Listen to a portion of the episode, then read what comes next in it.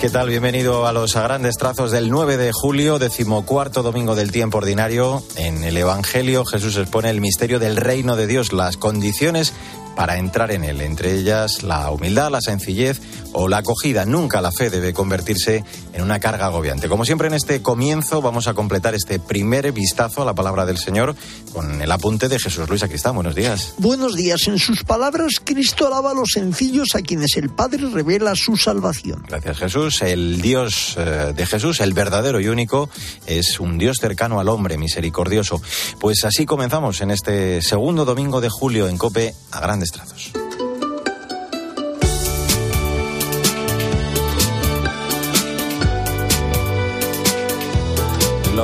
Primeros minutos los dedicamos habitualmente al magisterio del Papa. Durante este mes de julio no vamos a tener su catequesis de los miércoles, así que esta semana de lo que vamos a hablar es de su intención de oración para este mes de julio. Nos invita Francisco a orar por la Eucaristía, a poner en el centro de nuestra vida su celebración. Jesús nos muestra que el objetivo de la vida es el donarse, que lo más grande es servir. De ahí su invitación a dejarnos transformar por ella. Jesús viene y te tiene que transformar. En ella es Cristo quien se ofrece, quien se da por nosotros, nos invita a que nuestra vida se alimente de Él y alimente la de nuestros hermanos. La celebración de la Eucaristía es un encuentro con Jesús resucitado, al mismo tiempo una forma de abrirnos al mundo como Él nos enseñó. Cada vez que participamos en una Eucaristía, Jesús viene y Jesús nos da la fuerza para amar como Él amó. Porque nos da el valor de salir al encuentro, salir de nosotros mismos y abrirnos con amor a los demás. Oremos para que los católicos pongan en el centro de su vida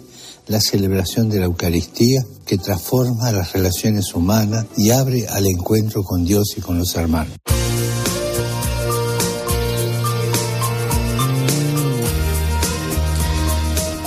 Es momento para el testimonio de fe de la gente buena que nos inspira. Esta semana vamos a conocer la historia del director de cine Alejandro Monteverde, que emplea este gran talento para tratar de combatir a través de la gran pantalla esa execrable lacra que es la trata de menores. Cristina Rodríguez Duque, buenos días. Buenos días a todos. ¿Qué tal, Mario?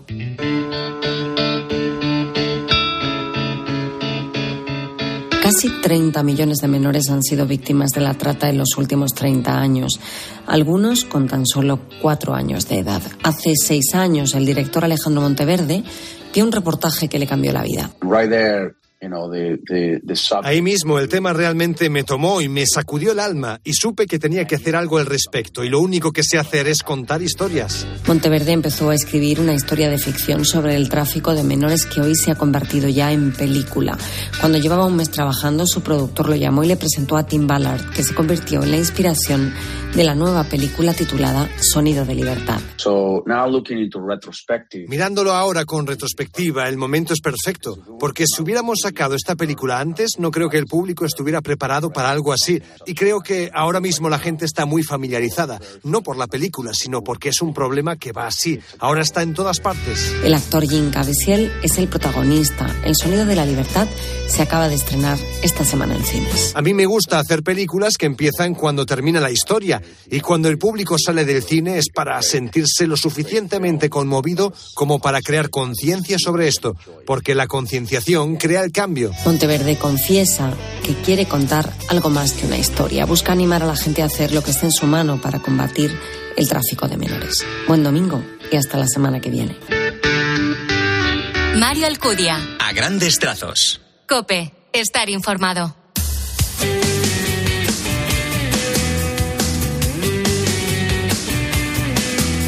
En a grandes trazos, en este 9 de julio, la actualidad de la Iglesia en España. El director del Congreso Católico y Vida Pública, Rafael Sánchez Saus, ha presentado recientemente la edición 25 de este Congreso, un referente inexcusable del catolicismo social en España que se va a celebrar este año del 17 al 19 de noviembre. Sandra Madrid, buenos días. Buenos días, Mario. Durante su intervención, Rafael Sánchez Saus señalaba que el título del Congreso Vivir, Compartir, Anunciar, Evangelizar aspira a reflejarlo todo. Además, con Recopil le propone seguir en la línea de la evangelización. Para nosotros no es solamente una conmemoración, que lo es, es también la ocasión de una reflexión sobre el sentido que el Congreso ha tenido y lo que ha aportado a lo largo de todos estos años.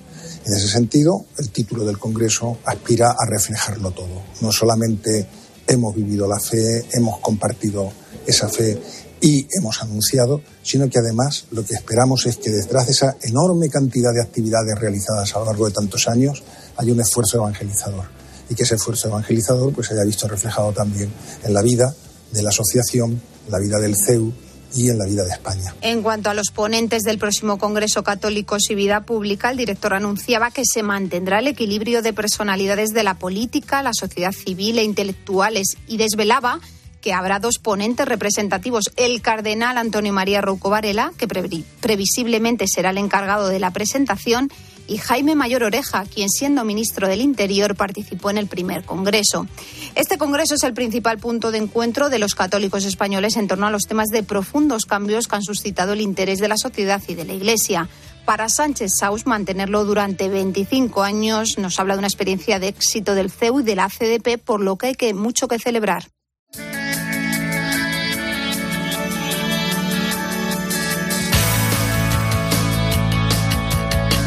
Pues vamos a echar ya un vistazo a las redes sociales, lo más destacado del continente digital, con protagonismo estos días para el mensaje que ha enviado el Papa a los miembros de la FAO y además Salgamos a las calles, el nuevo tema musical de Nico Montero. Paloma Corbi, buenos días. Buenos días, Mario. Esta semana el Santo Padre ha enviado un mensaje a los participantes en la conferencia de la Organización de las Naciones Unidas para la Alimentación y la Agricultura y les ha trasladado que la pobreza, las desigualdades, la falta de acceso a recursos básicos como el alimento, el agua potable, la sanidad, la educación, la vivienda, son una grave afrenta a la dignidad humana.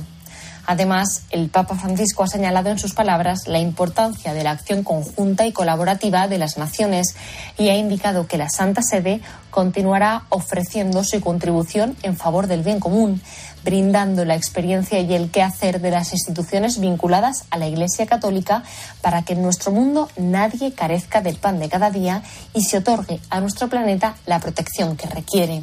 Salgamos a las calles, las chabolas y las cuevas, estaciones callejuelas, donde todas desesperan compartimos la canción de Nico Montero, Salgamos a las calles, que da título a su último disco. Este trabajo, inspirado en la madre Mariana Alsop y el padre Mendez, fundadores de las Hermanas Trinitarias, se centra en el carisma trinitario y su trabajo a favor de la mujer en situación de riesgo, exclusión y explotación. Feliz domingo y hasta la semana que viene. Para quien se haya sola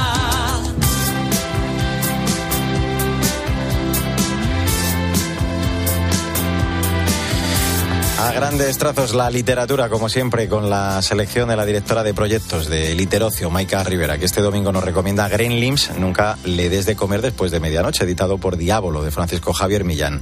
Una guía estupenda, completa y a todo color sobre el universo Gremlin para los amantes de estas películas ochenteras. Aquellos a priori, recuerda, bichitos adorables que terminaron convirtiéndose en criaturas terroríficas. Buenos días, Maika. Buenos días, Mario. Recordamos un verano, el de 1984.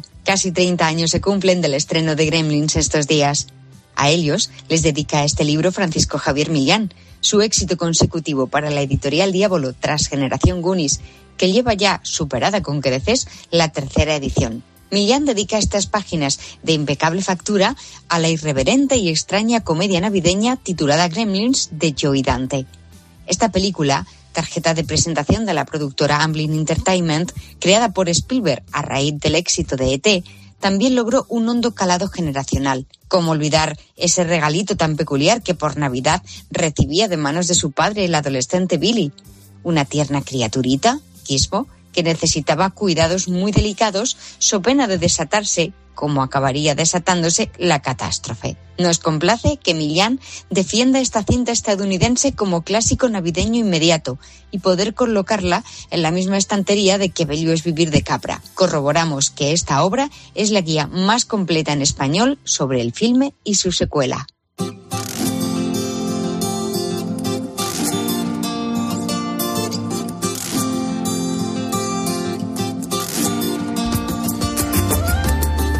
De julio, tiempo para la actualidad de la Iglesia en el mundo. Este domingo vamos a hablar de una iniciativa inspirada en Laudato Si, para tratar de devolver sonrisas a refugiados ucranianos.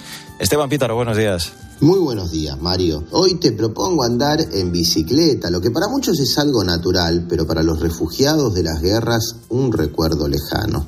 Para devolver sonrisas particularmente a los refugiados de la guerra de Ucrania, nació en Luxemburgo Riding the Rainbow, una iniciativa inspirada en la Laudato Si, una iniciativa de economía circular para reparar y no descartar, reparar y donar bicicletas, artículos deportivos, libros, instrumentos musicales a los refugiados nació como un emprendimiento casi personal de Manuel Santi en Luxemburgo, que reparaba bicicletas, material deportivo usado y luego lo empezaba a dar a los refugiados, pero se le fueron uniendo otras manos y luego donantes y luego personas que prestaban sus garajes para ser, usados como depósitos e incluso una aplicación para poner en diálogo estas manos generosas y luego se cruzaron las fronteras y hoy Riding the Rainbow es una realidad en 12 países, Mario.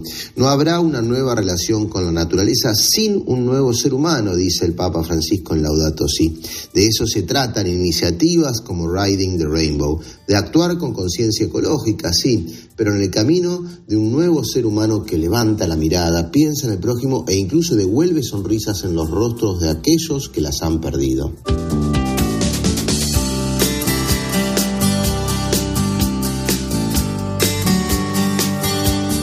Te doy gracias, Padre, porque has escondido estas cosas a los sabios y entendidos y las has revelado a la gente sencilla. Es 9 de julio, decimocuarto domingo del tiempo ordinario. En un tuit te ofrecemos ya el breve comentario, la aplicación de este evangelio para esta semana que ya comenzamos con Jesús Luis Acristán. De nuevo, buenos días. Buenos días. Un cristiano debe ver la vida con un corazón sencillo. Esta es la clave del alma enamorada de Dios. Pues veamos la vida con ese corazón sencillo, como dice Jesús Luis. El camino de la vida no lo hacemos solos. Jesús nos acompaña, nos sostiene, podemos descansar en él. Los seguidores del Señor pertenecemos a esa clase de gente sencilla que vive coherentemente la fe, que sigue con fidelidad y sencillez el Evangelio.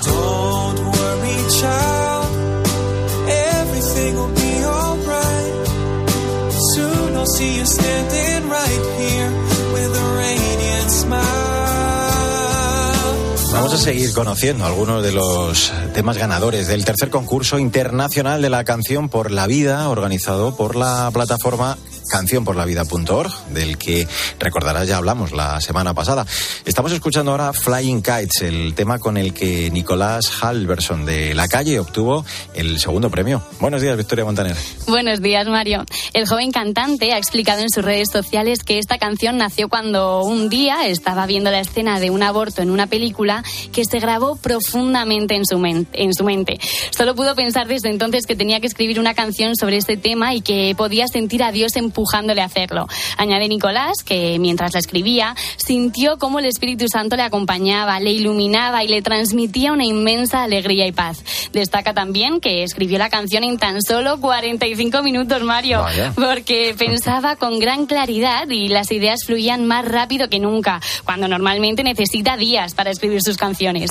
En ella asume el punto de vista de Dios, que consuela a cada niño que no llega a ver el hermoso mundo que tiene preparado para él. Nicolás es más conocido como DJ Halber y tiene dos canciones en Spotify y nueve sencillos en YouTube. Bueno, pues eh, vamos a seguir. Le dejamos eh, tres programitas y se compone una canción como esta. No estaría nada mal, ¿eh? ¿eh? Bueno, vamos con la frase del día, Victoria, para despedirnos. Venga. Del Papa Francisco a los jóvenes. Sed valientes, sed generosos y sobre todo sed alegres. Pues venga, vivamos con alegría, claro que sí. Esta próxima semana Vic, hasta el próximo domingo. Hasta el próximo domingo, Mario. Adiós, Jesús Luis. Hasta el espejo. Luego te escuchamos a partir de las 2 y 5. En el control técnico estuvo Marcos Manchado, ya sabes, nuestras redes, facebook.com barra gtcope, en Twitter arroba grandes trazos. Como siempre te digo, testimoniemos nuestra alegría y glorifiquemos al Señor con nuestra vida. Que tengas un feliz día y hasta el domingo que viene, si Dios quiere.